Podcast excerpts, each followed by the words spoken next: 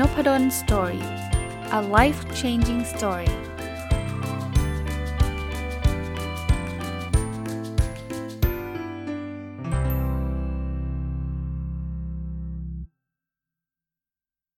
สวัสดีครับ ยินดีต้อนรับเข้าสู่นพดล Story Podcast นะครับ ก็วันนี้ยังคงกลับมานะครับ เมื่อวานก็เป็นรายการโอเควิกฤตก็ยังคงกลับมากับหนังสือชื่อชื่อว่า The Rules of Love คุณริชาร์ดเทมปลาเป็นคนเขียนนะครับ ผมมาถึงกฎข้อที่ 41 ละกฎแห่งความรักนะ ยังเป็นกฎที่เกี่ยวข้องกับความสัมพันธ์นะครับ กฎข้อนี้เขาบอกว่าให้เราเนี่ยเป็นส่วนหนึ่งของชีวิตของของคู่ชีวิตเราอะชีวิตของคนรักเราเป็นส่วนหนึ่งนะครับ เพราะฉะนั้นเนี่ยคนรักกันนะ คือไม่ได้ต้องตัวติดกันตลอด แต่ว่าเราต้องต้อง get involved บางเรื่องอะ่ะหรือเข้าไปเกี่ยวเกี่ยวข้องในบางเรื่องอะ่ะ เช่นเขามีความทุกข์เรื่องนี้เราอาจจะเป็นที่ปรึกษาให้เขาหรือแม้กระทั่งเข้าไปช่วยเหลือเขาในในบางอย่างนะครับเขาบอกว่าถ้าเราไม่ไปสนใจเขาเลย แล้วเราจะจะมีคู่รักไปทำไม อันนี้ก็ชัดเจนนะครับกฎข้อที่ที่42เขาบอกว่าถ้ามันมีอะไรที่แบบเรารู้สึกงุนงิดใจให้พูด แต่ให้พูดโดยออกมาแนวขำๆเนาะนะครับ เพราะฉะนั้นเนี่ยคือคืออย่าเก็บเพราะเก็บเดี๋ยวมันจะไประเบิดที่หลังโอ้ยไม่พอใจแต่ว่าอึดไว้เก็บไว้เก็บไว้ แล้วสุดท้ายมัน ทำซ้ำๆกันบางทีเราก็ไม่รู้นะว่าไอ้คนที่ทำอะเขาก็ไม่รู้ว่าเราไม่พอใจเขาก็ยังทำเหมือนเดิม สุดท้ายทนไม่ไหวระเบิดตู้มอย่างนี้ไม่เวิร์กแต่ก็ไม่ใช่ว่าพูดแบบพูดจนแบบโหใช้น้ำเสียงใช้แบบกริยาท่าทางไม่ดี เพราะว่ามันก็ทำให้ความสัมพันธ์มันก็ไม่ดีเลยนะครับ พูดได้แบบคำๆให้คุณทำแบบนี้อีกทีโกรธแล้วนะ อะไรเงี้ยลักษณะแบบนี้จะจะจะจะช่วยทำให้เขาอย่างน้อยเขารู้นะ ถ้าเขารักเราเขาก็จะไม่ทำอีกถูกไหม กฎข้อที่ 43เขาบอกว่าให้เราใช้ความพยายามในการทำให้เขาพึงพอใจ คือไม่ใช่ว่าโอ้โห ฉันจะเป็นตัวของตัวเอง ฉันจะไม่ไม่สนใจหรอก ฉันจะไม่พยายามทำให้เขา happy คือทุกอย่างมี balance ผมพูดไปหลายตอนเลย ไม่ใช่ว่าพยายามซะจนแบบโอ้โหเราสูญเสียความเป็นตัวตัวตัวของตัวเองไปเลย ไม่ต้องถึงขนาดนั้น แต่ว่าก็ไม่ใช่ว่าฉันจะงั้นฉันจะเป็นตัวของตัวเองนี่แหละ ฉันไม่อยากทำฉันก็ไม่ทำอะไรเงี้ยให้เราใช้ความพยายามหน่อยเรารักใครอะเราก็อยากให้เขามีความสุขถูกไหมใช้ความพยายามทำให้ความมีความสุขเพิ่มขึ้นนะครับบางทีไม่ได้เสียหายอะไรเลยนะครับ กับการชมเขาว่าเขาแต่งตัวสวย เวลาเขาแต่งตัวสวยนะครับแต่ไม่ได้ชมสเปซสปาดนะนะครับหรือว่าไปช่วยเหลือเขาในหลาย ๆ ครั้งบางทีเราอาจจะขี้เกียจตื่นแต่ว่าไปส่งเขาดีกว่า เพราะว่างั้นเขาก็เดินทางลำบากอย่างเงี้ยก็ก็ มันช่วยได้มันมันเป็นน้ำใจนะแล้วเขารับรู้ได้ถึงความรักที่เรามีให้เขา ซึ่งเป็นเรื่องที่ดี กฎข้อที่ 44เขาบอกว่าทำไงก็ได้ให้ให้คู่ชีวิตเราเนี่ยรู้สึกดีเวลาเจอเรานะครับเออผมว่าพูดมันมันเป็นความพูดที่กว้างนะ แต่ว่าหลาย ๆ ครั้งเนี่ยทำยังไงก็ได้ที่เจอหน้ากันไม่ใช่ทะเลาะกันเอางี้เอาเอาพื้นฐานก่อนนะ ถ้าเจอหน้ากันทะเลาะกันนี่จบละ อีกมุมหนึ่งก็คือนอกจากไม่แค่ไม่ทะเลาะกันยังไม่พอนะเราอาจจะทำยังไงก็ได้ให้เขามีความสุข เช่น เราจะพูดถึงแต่สิ่งดีๆ ถ้าเราเลือกได้นะครับไม่ใช่มาถึงก็บนบนบนบนบนบนใส่อย่างเดียว คือแน่นอนเขารักเราเขาก็รับฟังคำบ่นแล้วแหละ แต่ถ้าเกิดเราบ่นมันทุกวันบ่นมันทุกครั้ง เจอหน้าก็บ่นบ่นบ่นบ่นผมว่าความสัมพันธ์เราในระยะยาวก็จะแย่นะครับ คนรักกันเนี่ยจริง ๆ เราน่าจะพูดสิ่งดีๆ ให้แก่กันนะครับ เล่าเรื่องที่เราสบายใจ เขาก็จะฟังเราสบายใจเขาก็จะสบายใจใช่ไหมเขามีเรื่องอะไรที่ที่ดีเขาเล่าให้เราฟังเราก็ happy ไปกับเขาอย่างเงี้ยมันเป็นความสัมพันธ์ที่ที่บวกนะผมไม่ได้บอกว่าถ้ากุ้มใจห้ามเล่านะคือเล่าได้แต่ถ้าเกิดมันแบบตลอดเวลามันก็มันก็เกินไปนะครับกฎข้อที่ 45 ก็บอกว่า อย่าไปโยนความรับผิดชอบให้กับคู่ชีวิตเรานะหรือคนรักเรา คือบางบางทีบางคนชอบ โยนความรับผิดชอบว่า เรื่องงานบ้านเนี่ยต้องเป็นของผู้หญิงเท่านั้นนะเพราะนั้นภรรยาจะต้องทำงานบ้านคนเดียวนะฉันเป็นผู้ชายนะ ฉันทำงานเหนื่อยข้างนอกแล้ว เพราะฉะนั้นฉันจะไม่ช่วยงานบ้านเธอเลย อันนี้เป็นการโยนความรับผิดชอบให้กับคู่ชีวิตเรานะเออไม่จำเป็นหลาย ๆ ครั้งเราก็สามารถช่วยเขาได้ งานบางอย่างช่วยได้ช่วยกันนะอย่ามาคิดว่าฉันทำ50 เธอก็ต้องทำ50 นะครับ ความความรักหรือว่าความสัมพันธ์มันไม่ได้มาเป็นสมการแบบนั้นนะครับ ถ้าเรา ช่วยกันแบบไม่เกี่ยงงอนเลยทั้ง 2 ฝ่ายเนี่ยผมว่าความสัมพันธ์เราก็จะเติบโตนะครับกฎข้อที่ 46 คือ ให้เราบอกเขาตรงๆเลยนะ ถ้าเกิดเราไม่ชอบเพื่อนเขานะสมมุติว่าเป็นผู้หญิงก็แล้วกัน อันนี้อาจจะแฮปเป็นหรือหรือเกิดกับผู้หญิงมากกว่าผู้ชาย หรือหรือไม่แน่นะ อาจจะทั้ง 2 ฝ่ายแต่ผู้หญิงแล้วกัน เพื่อนคนนี้เนี่ยชอบชวนสามีไปเที่ยว ชอบชวนสามีไปไปไหนต่อไหนแล้วดูท่าทางนิสัยไม่ค่อยดี พูดจาก็ไม่ไม่ไม่ค่อยเข้าหูเนี่ย บอกสามีได้เลยฮะว่าเออเราเราไม่ค่อยชอบเพื่อนคนนี้ เพราะฉะนั้นเนี่ยสามีถ้าสามีเขารักและเป็นห่วงเราเนี่ยเขาก็จะเข้าใจเขาก็อาจจะพยายามปลีกตัวออกจากเพื่อนคนนี้มากขึ้นนะอาจจะไม่ถึงก็ต้องเลิกคบหรอกค่ะ แต่ว่าเขาจะเขาจะรู้หรือบางบางเพื่อนบางคนก็มาบ้านเนี่ยไม่ไม่ไม่เกรงใจอะ่ะมามันตลอดเวลาใช้ชีวิตอยู่ประหนึ่งว่าเป็นส่วนหนึ่งของบ้านหลังนี้เลยอย่างเงี้ยซึ่งภรรยาเขาก็อึดอัดเนี่ย ถ้าไม่บอกเนี่ยบางทีสามีไม่รู้นะ คิดว่าภรรยาโอเค ซึ่งสุดท้ายก็อาจจะทำให้เกิดความสัมพันธ์ที่มันร้าวฉานนะครับ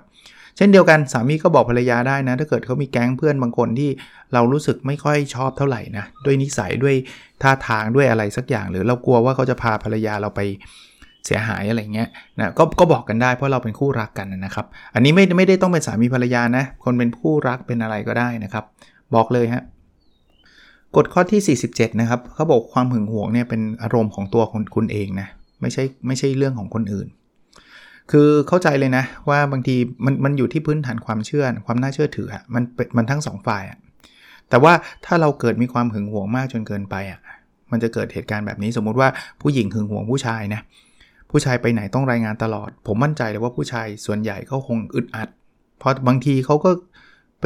ไปทำงานหรือว่าไปทานข้าวกับเพื่อน หรืออะไรเงี้ยแต่ต้องคอยรายงานตลอดเวลาเนี่ยผมว่ามันก็คงเป็นความสัมพันธ์ที่ที่เหนื่อย ผู้ชายก็เหมือนกันนะ ไม่ใช่ว่าจะว่าผู้หญิงอย่างเดียวผู้ชายเนี่ยบางทีก็หึงหวงผู้หญิง ผู้หญิงไปไหนต้องรายงานทุกทุกนาทีทุก 10 นาทีเนี่ยมันก็ไม่ไหวนะความสัมพันธ์แบบนี้มีแต่ความเหนื่อยล้านะครับมาถึงกฎที่ 48 กฎข้อนี้ผมคิดว่าหลายคนอาจจะไม่เห็นด้วย แต่ฟังกฎข้อนี้ก่อนนะเขาบอกว่า คู่ชีวิตเราเนี่ยสำคัญกว่าลูกของเรานะหลายคนที่เป็นคุณพ่อคุณแม่นี่เริ่มยกมือแล้วไม่จริงไม่จริง ลูกเราเนี่ยให้ความสำคัญ เรามีความสำคัญมากกว่าคู่ชีวิตเราเนี่ยฉันไม่สนหรอกว่าสามีหรือภรรยาจะไปไหนฉันสนใจแต่ลูก ผมว่าอันนี้ผม reserve ไว้นิดนึงก็คือสงวนสงวนจะเรียกว่าอะไรความคิดไว้นิดนึงว่า ผมว่าเป็นวัฒนธรรมที่แตกต่างระหว่างตะวันออกกับตะวันตก เรายอมรับว่าทางฝั่งตะวันออกเนี่ยเราค่อนข้างให้ความสำคัญกับลูกมากกว่า ส่วนใหญ่ด้วย นะครับแต่ฟังเขานะครับฝั่งตะวันตกเขาบอกว่าลูกเขาเนี่ยพอโตขึ้นอายุ 18เนี่ยเขาก็จะออกจากบ้านละแล้วเขาก็จะมีไปมีครอบครัวของเขาเขากำลังจะบอกว่าผู้ชีวิตเราเนี่ยจะอยู่กับเรานานที่สุดเลยครับสมมติสมมติเขาแต่งงานอายุ 25เนี่ยอยู่กันแบบ 60 ปีอะแบบนั้นเลย แต่ลูกเราอะพอแต่งงานปุ๊บมีอายุอายุสัก 18 19 ปี ประมาณนั้นน่ะเขาเขาออกจากบ้านละพอออกไปเรียนมหาวิทยาลัยส่วนใหญ่ก็จะเป็นการออกจากบ้านเนี่ย ลูกเราอยู่กับเราแค่ 20 ปีเอง นอกนั้นเขาจะมีครอบครัวของเขา เพราะฉะนั้นเนี่ยเขาถึงบอกว่าคู่ชีวิตเนี่ยมีความสำคัญมากกว่า แต่เขาก็ไม่ได้หมายความว่าต้องทิ้งลูกนะ เพราะจริงๆมันต้องช่วยกันเลี้ยงลูกนั่นแหละนะครับ แต่ว่าให้ให้ให้เอาใจใส่กับคู่ชีวิต แต่พอมาครอบครัวไทยมันอาจจะไม่ได้เป็นแบบนั้นใช่ปะครอบครัวไทยบางทีลูกก็อยู่ด้วยกันกับพ่อแม่ยาวนานมากนะครับ ก็อันนี้ไม่ไม่ต้องไปแบบว่าเฮ้ยต้องทำอย่างใดอย่างหนึ่งนึงจริงให้ความสำคัญกับทั้งคู่ก็ได้นะครับ ทั้งลูกและและ คู่ชีวิตเรานะครับกฎข้อที่ 49เขาบอกว่าให้เราให้เวลากับความรักระหว่างคู่เราบ้างนะครับ โดยเฉพาะคนที่เป็นคุณพ่อคุณแม่หรือว่า คนที่มีภาระเยอะนะมีทั้งงานต้องเลี้ยงลูกนู่นนี่นั่นเนี่ยเราจะไม่มีเวลาที่จะให้เวลากับคู่ชีวิตเราเพราะนั้นเนี่ยใช้เวลาแบบบางวันถ้าลูกเนี่ยฝากให้คนมาดูแลได้เนาะ เราก็อาจจะไปดินเนอร์กับภรรยากับสามีของเรานะครับ หรือออกไปข้างนอกไปเที่ยวด้วยกัน 2 คนบ้างนะครับคือคือพยายามหาเวลาในลักษณะนั้นบ้าง เพื่อทำให้ความสัมพันธ์มันดี ไม่งั้นเนี่ยมันก็จะเบิร์นเอา การเลี้ยงลูกเนี่ยผมว่าเป็นงานหนักหนักมากกว่าการทำงานอีกด้วยซ้ำในหลาย ๆ ครั้งนะเพราะนั้นก็ต้องระวังเรื่องนี้แล้วใครยิ่งทำงานหนักด้วยเลี้ยงลูกด้วยเนี่ยเวลาซึ่งให้แก่กันและกันเนี่ยมันจะหายไปไม่เหมือนตอนจีบกันใหม่ ๆ ตอนนั้นไม่มีลูกไม่มีงานใช่ไหม เรียนเรียนหนังสืออยู่อยู่มหาวิทยาลัยเป็นแฟนกันอย่างเงี้ยมันมีเวลาให้กันเยอะแยะ แต่ว่าพอมันมี commitment มีลูกมีงานมีอะไรเต็มไปหมดเนี่ยเวลาแบบนั้นก็จะน้อยลงนะครับน้อยลงนะมาดูกฎข้อที่ 50 ครับเขาบอกว่าให้เราอยู่ด้วยกันแบบมี passion มีความลุ่มหลงเนาะพยายามให้ให้คู่ชีวิตเราเนี่ยหรือคู่รักเราเนี่ยอยู่เขาบอกอยู่อยู่บนท็อป priority list นะคือพูดง่ายๆว่า เซตให้เขาอยู่ในระดับความสำคัญสูงสุด เพราะฉะนั้นเนี่ยเราจะไม่ใช่ว่าจะมีเวลาให้ก็ต่อเมื่อทำงานทุกอย่างเสร็จแล้ว เพราะจะไม่มีเวลาแบบนั้น เราไม่มีคำว่างานเสร็จหรอกเชื่อผมเถอะนะครับเพราะนั้นเนี่ยใส่เข้าไปในใน time boxing ก็ได้ ใน calendar ก็ได้ว่า เวลานี้เราจะสเปนไทม์อยู่กับบ้าน ส่วนตัวผมผมยังทำเลยนะ OKR ที่ผมบอกว่าผมต้องมีเวลาอยู่กับครอบครัวเพราะถ้าผมไม่ใส่ไปนะ เดี๋ยวมันจะหายไปหายไปหายไปทุกวันนะมันมีแต่งานวิ่งเข้ามาเข้ามาเต็มไปหมดเลย กฎข้อที่ 51 ครับเขาบอกว่าให้เราเนี่ย share workload ก็คือแบ่งงานกันทำคืออันนี้ทั้งผู้ชายและผู้หญิงเนาะคือโดยเฉพาะคนที่แต่งงานแล้วเนี่ยบอกให้ชัดเจนว่าใครทำอะไรยังไง ตอนเช้าแน่นอนภรรยาผมทำกับข้าวนะครับ ผมไปเลี้ยงสุนัขอะไรอย่างเงี้ย คือคือถ้าเราแบ่งงานกันทำมันชัดชัดเจน ถ้าไม่แบ่งงานกันทำเนี่ยบางคนนอนสบายอยู่คนเดียวเลยอีกคนก็โห โทรมเลยทำทุกอย่างเนี่ยก็ไม่ไหวนะก็ไม่ไหว กฎข้อที่ 52เขาบอกว่าให้เราเชื่อใจอีกคนหนึ่งในการทำงาน คือบางคนเนี่ยมีการแบ่งงานกันทำแล้ว แต่ว่าพอพออีกคนหนึ่งทำอีกคนหนึ่งต้องคอยมาตรวจคอยมาสั่งคอยมาจู้จี้ว่าทำไมไม่ทำอย่างนั้นอย่างนี้อ้าวอย่างนั้นคุณก็ไอ้คนไอ้คนที่ทำก็รู้สึกเซ็งว่าอ้าวทั้งนั้นเธอก็มาทำเองไหมเพราะว่าสุดท้ายเนี่ยเธอก็มายืนคุมฉันตลอดอย่างเงี้ยนั้นเราต้องเชื่อนะแนะนำได้ไม่เป็นไรครับ แต่ว่าไม่ใช่มอนิเตอร์ควบคุมตลอดเวลาว่าทำหรือเปล่าต้องทำ step หนึ่งสองสามสี่ห้า คือไม่มีใครทำงานเหมือนกัน 100%หรอกครับ เพราะนั้นเนี่ยให้ไว้ใจนะครับ สุดท้ายผลลัพธ์มันออกมาโอเคก็จบนะครับ แนะนำไม่ผิดนะ แต่ว่าไม่ใช่ว่าตลอดเวลาทุกเรื่อง กฎข้อที่ 53เนี่ยเขาบอกว่าอย่าคอยจู้จี้จุกจิกกันมากนัก คือบางอย่างเราอาจจะคุยกันแล้วว่าต้องทำแต่ว่าเขามีเวลาของเขานะเขาอาจจะไม่ได้ทำในเวลาที่เราอยากให้เขาทำำคราวนี้ถ้าเกิดเป็นคนขี้บ่นเนี่ยเขาก็จะบอกทำไมเธอไม่ทำล่ะ อันนี้บอกเดี๋ยวก่อนอีกแป๊บหนึ่งเดี๋ยวเดี๋ยวทำทำตรงนี้เสร็จก่อนอีก 5 นาทีทำไมเธอไม่ทำล่ะ คือบางทีจะไม่ทำเพราะว่าเธอเธอพูดนี่แหละ อารมณ์แบบนี้ครับ ทั้งผู้ชายทั้งผู้หญิงเป็นเป็นได้เหมือนกันนะ เพราะนั้นก็ต้องระวังเรื่องนี้ ไม่จำเป็นต้องคนแต่งงานนะครับ คนที่เป็นคู่รักกันเหมือนกันนะ แต่ว่าคนแต่งงานเนี่ยมันอยู่ด้วยกันไงเพราะฉะนั้นเนี่ยโอกาสที่มันจะเจอเรื่องราวพวกนี้มันจะง่ายกว่า เยอะกว่านะอย่าอย่าอย่าจู้จี้มากนะครับอย่าจู้จี้มาก กฎข้อที่ 54อะข้อนี้อาจจะเรื่องบนเตียงนิดนึงนะ แต่ก็ไม่ได้โป๊อะไรมากหรอกเขาบอกว่า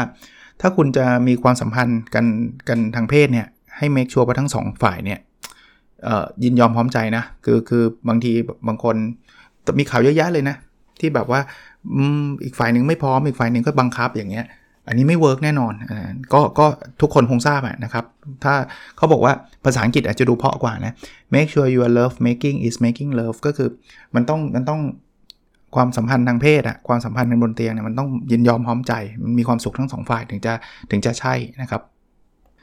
กฎข้อที่ 55 นะ คืออย่าไปควบคุมอีกฝ่ายหนึ่งมากนัก อันนี้คล้ายๆกับที่เราคุยคุยกันมานะ ว่าบางคนเนี่ยเลี้ยงจะเรียกอะไรนะทรีตคู่รักเราเป็นลูกเลยอะ คือกินข้าวกี่โมงต้องทำอะไรกินเสร็จแล้วทำยังไงอะไรเงี้ยผู้ผู้หญิงก็ทำกับผู้ชาย หรือผู้ชายก็ทำกับผู้หญิงได้เหมือนกัน เพราะนั้นอย่าอย่าคอนโทรลขนาดนั้นนะครับ ไม่มีใครชอบให้อีกฝ่ายมาควบคุมเรา 100%แบบนั้นนะครับ กฎข้อที่56 คือให้ฟังในสิ่งที่เขาไม่ได้พูดอ่าอันนี้ไม่ได้บอกว่าฟังในสิ่งที่เขาพูดนะ แต่บอกฟังในสิ่งที่เขาไม่ได้พูด ผมว่าอันนี้ผู้หญิงอาจจะเป็นเยอะกว่าหรือเปล่าไม่แน่ใจ แต่ว่าผู้หญิงเนี่ยจะมีบางอย่างนี่ที่เขาชอบล้อกันไงว่าพูดแบบนึงแต่ว่าหมายความอีกแบบหนึง่งบางทีการที่ผู้หญิงเงียบไม่ได้ว่าแปลเขาโอเค เขาอาจจะไม่เห็นด้วยแต่เขาเป็นคนที่ไม่อยากที่จะโต้แย้งเรานะครับ เพราะฉะนั้นเนี่ยเวลาเราฟังเนี่ยอาจจะต้องจับสังเกตดีๆ ครับว่าถ้าเราอยู่กับภรรยาหรืออยู่กับสามีเรานานพอเนี่ยเราพอจะรู้ว่าอากับกริยาแบบนี้ แปลว่าเห็นด้วยหรือไม่เห็นด้วย อากับกริยาแบบนี้แปลว่าชอบหรือไม่ชอบ โกรธหรือไม่โกรธนะ เพราะฉะนั้นเนี่ยฟังในสิ่งที่เขาไม่ได้พูดเนี่ยจะเป็นสิ่งเป็นทักษะที่ดีมาก ๆเลย ที่จะทำให้เราเข้าใจนะครับ คนเป็นแฟนกันก็ก็สามารถศึกษาได้ซึ่งกันและกันได้เหมือนกันนะไม่จำเป็นต้องเป็นสามีภรรยานะครับกฎข้อ 57เขาบอกว่า บางเรื่องที่เราเถียงกันนะ่ะมันอาจจะไม่ใช่เรื่องที่เรา ขัดใจกันก็ได้ อันนี้อธิบายให้ฟัง เช่น ในหนังสือเขาบอกนะเขาบอกบางทีสามีภรรยาเถียงกันว่าวันนี้ใครควรล้างจาน คือจริง ๆ แล้วเรื่องล้างจานเป็นเรื่องเล็กมากนะใครจะล้างไม่มีปัญหาหรอก แต่ว่ามันจะเลิกเถียงกันว่าเมื่อวานฉันล้าง แต่วันซืนฉันก็ล้างนะ อีกวันหนึ่งฉันล้างก่อน เอาวันนั้นเพื่อนเธอมาช่วยเธอล้างน้อยฉันล้างมากจริงๆมันไม่ใช่เป็นเรื่องล้างจานนะเรื่องล้างจานนี่เล็กน้อยครับใครจะล้างเมื่อไหร่ก็ได้ วันนี้ล้างให้ก็ได้ไม่มีปัญหา แต่เรื่องที่มันลึกกว่านั้นเนี่ยมันคือเรื่องว่า อีกคนเนี่ยไม่ไม่ไม่ช่วยเหลืองานบ้านของอีกคน คือไม่ไม่ไม่ care อีกคนมากนัก เห็นปะมันมันลึกกว่าเรื่องล้างจานครับ มันเป็นเรื่องว่าคุณเอาเปรียบฉันน่ะเพราะนั้นเนี่ย argument หรือว่าการสนทนามันควรจะไปเจาะตรงนั้นว่าเราเราเอาเปรียบซึ่งกันและกันจริงไหม ไม่ใช่แค่เรื่องล้างจาน ไม่งั้นเนี่ยเราจะไม่จบ เราก็จะเดี๋ยวก็เรื่องเอาขยะไปทิ้งเรื่องอะไรเต็มไปหมดเลยนะครับกฎที่ 58 ครับ เขาบอกว่าให้เรา ให้เรา respect privacy อะแปลว่าอะไรเอ่ยเคารพความเป็นส่วนตัวของแต่ละคนนะอ่าสิ่งที่ไม่ควรทำเลยนะ คือไปแอบดูไลน์เขาโดยที่เขาไม่อนุญาตไม่ว่าจะเป็นผู้ชายหรือผู้หญิงนะ เพราะว่านั่นคือ privacy ไปแอบเจาะ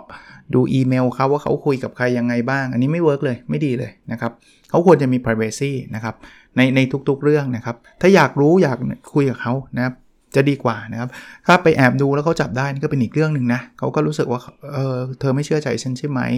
ก็เป็นประเด็นอีกนะครับกฎที่ 59 ครับเขาบอกว่าให้เราเนี่ยเอ่อ treat หรือว่า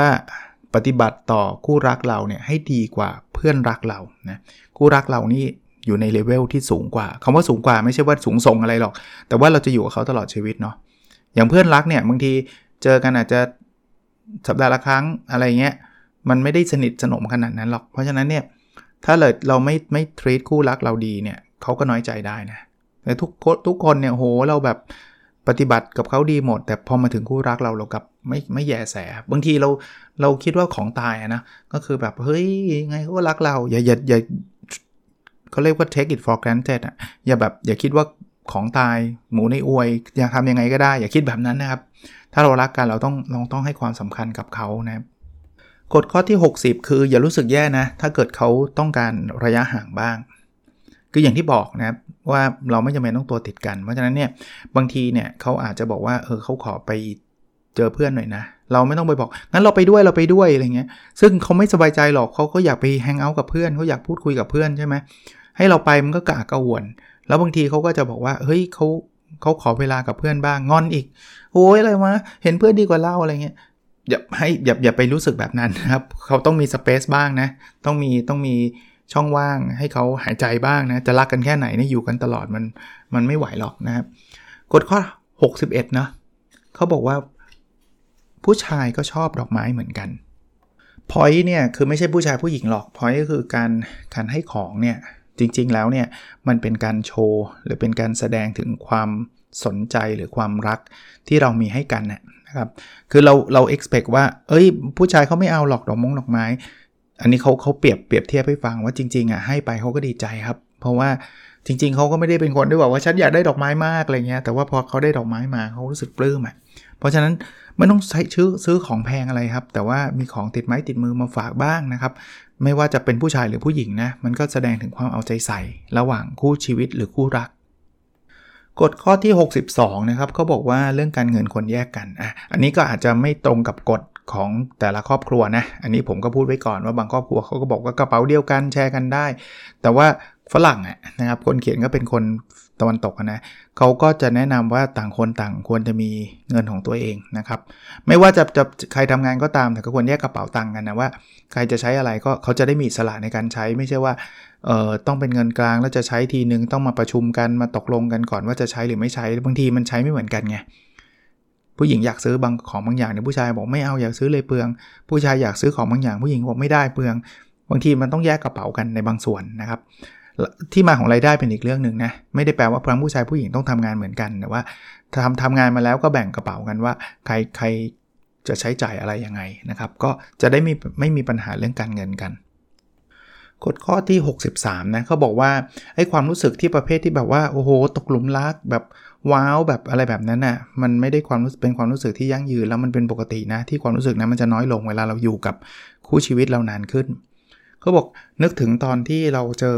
แฟนเราใหม่ๆนะช่วงแรกมันจะแบบโอ้โหแบบนอนไม่หลับเลยคิดถึงคนนี้จังเลย อยากเจอหน้าเขาจัง เจอแล้วแบบตื่นเต้นเหงื่อออกอะไรเงี้ยมันจะเป็นช่วงแรกๆครับ แต่พอพอเรารักกันแล้วใช้ชีวิตอยู่ด้วยกันเนี่ยความรู้สึกนี้มันจะลดลงธรรมชาติปะเพราะว่าเราเราคุ้นเคยซึ่งกันและกันแล้ว แต่ไม่ได้แปลว่าเราไม่ได้รักกันนะ เราแค่เป็นเป็นส่วนหนึ่งของชีวิตของกันและกันแล้วอะก็ก็อย่าไปรู้สึกผิดว่าอุ้ยทำไมเดี๋ยวนี้เธอเจอหน้าฉันมันไม่เหมือนเดิมอะไรเงี้ยมันไม่เหมือนดิเพราะมันอยู่ด้วยกันมา 20 ปี 30 ปี อารมณ์อารมณ์เป็นแบบนั้นนะครับ อันนี้ก็เป็นกฎที่คอยเตือนตัวเองนะครับ ว่าไม่ใช่จำเป็นที่จะต้องมีความรู้สึกแบบนั้น เพราะว่าถ้าคนที่ ไปติดความรู้สึกแบบนั้นอะส่วนใหญ่ก็จะไปมีคนใหม่ไงเพราะว่ามีคนใหม่มันจะตื่นเต้นใหม่ไงซึ่งอันนี้มันไม่ใช่นะ ไม่ใช่ไม่ใช่วิธีการที่ถูกต้องนะกฎที่ 64 ครับ เขาบอกว่าให้เราใจกว้างโดยเฉพาะเรื่องเงิน คือใครที่จะเรียกว่าโหแบบเคี่ยวมากเรื่องเงินเนี่ย มันจะกลายเป็นประเด็นในในเรื่องความสัมพันธ์นะ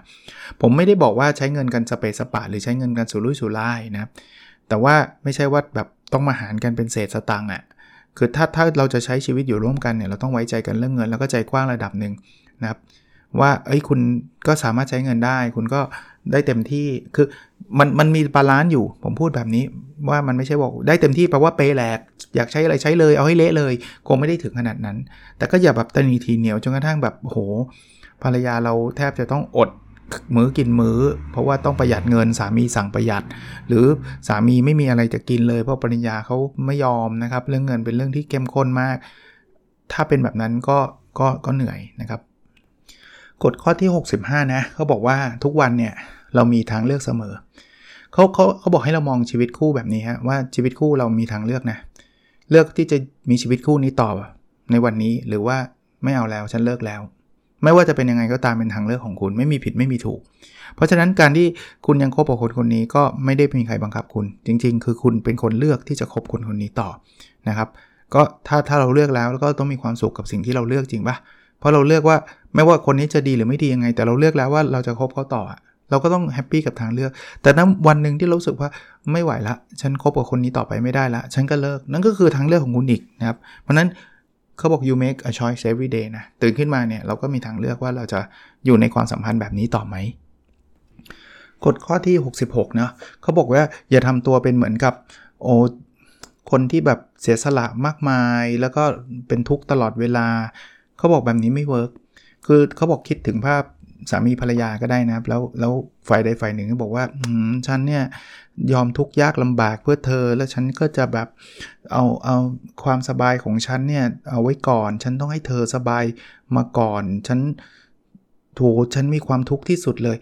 คนที่ฟังอะ่ะเขาคงไม่มีความสุขหรอก ถ้าเกิดถ้าเกิดอีกฝ่ายหนึ่งอะ่ะเขาจะต้องแบบเสียสละแบบความสุขทั้งหมด เพื่อมาทำให้อีกฝ่ายหนึ่งมีความสุขอะ่ะ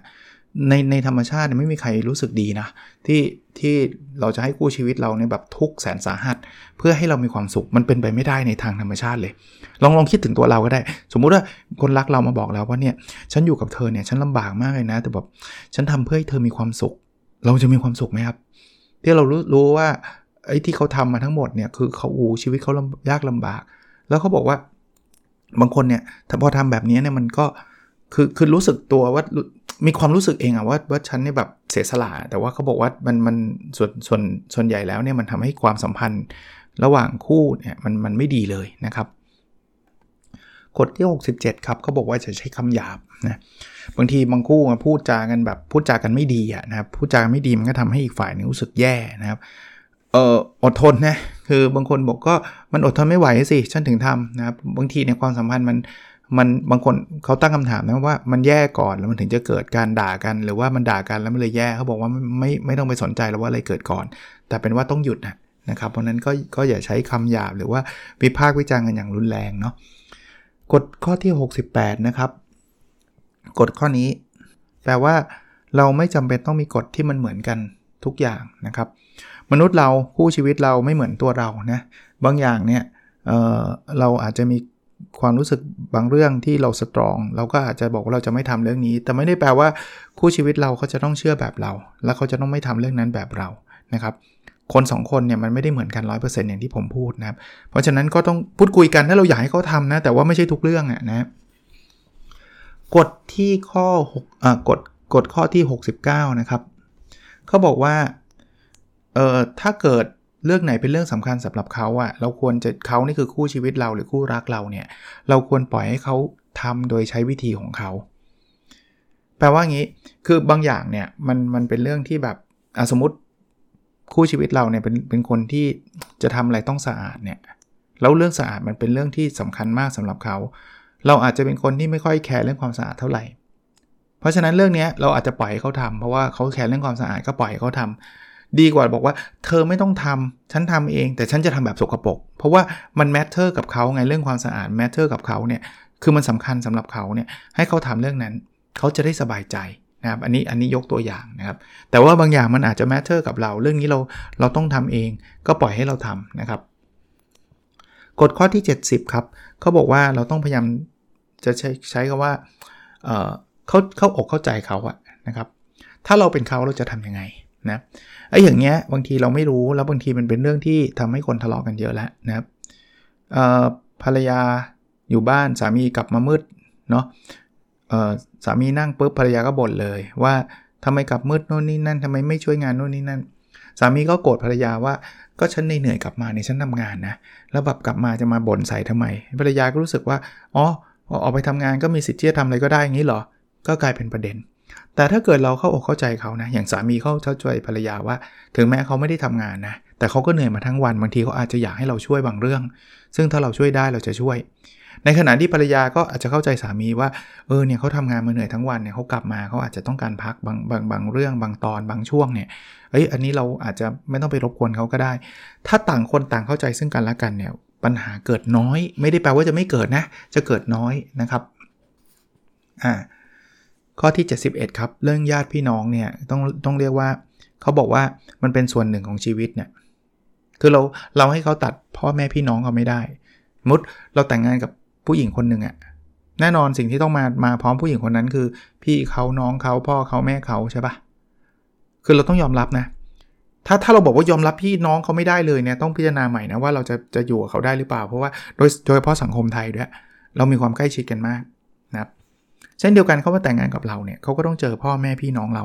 นะมันมาเป็นเป็นแพ็กเกจอะถ้าใครจะไปคาดหวังว่า เออแล้วพอเธอแต่งงานกับฉันแล้วเธอต้องตัดพ่อแม่พี่น้องเธอทิ้งไปเลยนะ ยากมากนะครับ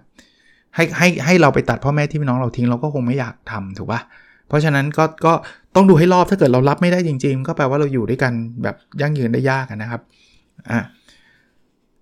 กฎข้อที่ 72 ก็บอกว่าให้พูดกันบ่อยๆครับ คราวนี้พูดเนี่ย มันพูดกันได้หลายเรื่องเลยนะ หาเวลาคุยกันนะครับ ช่วงทานข้าวก็ได้ ช่วงไหนก็ได้นะครับ พูดถึงเรื่องที่เราสนใจทำเรื่องที่สนุกสนาน เล่าเรื่องอะไรต่างๆ ให้ฟังนะครับเออแต่โดยรวมๆเนี่ยขอให้เป็นเรื่องที่มันเป็นบวก เป็นเรื่องที่เล่าให้ฟังแล้วแต่ละแต่ละฝ่ายมีความสุขนะครับจะจะดีกว่าการที่มาแบบเล่าแต่ทุกทุกทุกทุกทุกให้ฟังอย่างเดียวทับทับคือไม่ได้ห้ามนะครับอย่างเดี๋ยวกลายเป็นว่า โอ้วันหลังไม่กล้าเล่าแล้ว เดี๋ยวเขาจะไม่ไม่ไม่มีความสุข คือเล่าได้แต่ถ้าเกิดเราเราหลีดด้วยทุกข์อะเจอหน้ามาเลย ฉันจะปล่อยความทุกข์ให้เธอแล้วอย่างเงี้ยผมว่าลำบากนะครับมันมันก็จะทำให้อีกฝ่ายหนึ่งก็เหนื่อยนะครับถ้าถ้าดีที่สุดคือไม่ใช่ว่าอ๋ออย่างนั้นมีความทุกข์ฉันต้องเก็บไว้คนเดียว ฉันจะไม่กล้าเล่าแล้วเพราะเดี๋ยวเธอจะไม่มีความสุขอันนี้ก็อันนี้ก็ไม่ใช่อีกนะครับ ต้องต้องแปลดีๆ มีความทุกข์อยากระบายพูดได้คุยได้จบ แต่ว่าตัวเราอะต้องพยายามปรับให้มีมุมมองให้มันมีความสุขมากขึ้น แล้ววันไหนที่เราไม่ทุกข์ก็ เลือกเรื่องที่มันดีๆ เข้ามาพูดคุยกัน พยายาม balance เนี่ยมีมีคนบอกว่าทุกหนึ่งเรื่องเนี่ยพยายามคิดเรื่องเรื่องที่มีความสุขสัก 3 เรื่อง อันนี้จะจะช่วยได้หนังสือไม่ได้พูดนะ แต่ว่าผมเล่าให้ฟังอะวันนี้เลยเถิดมานานนะครับ ผมว่าวันศุกร์คงไม่จบอะแต่ว่ามันดีนะ ผมว่ามันไม่ใช่แค่เรื่องสัปดาห์แห่งความรักอย่างเดียวนะ มันเป็นเรื่องการใช้ชีวิตเรื่องหลาย ๆ เรื่องด้วยเดี๋ยวจะมาเล่าต่อนะครับ โอเคครับ แล้วเราพบกันในสดถัดไปครับ สวัสดีครับ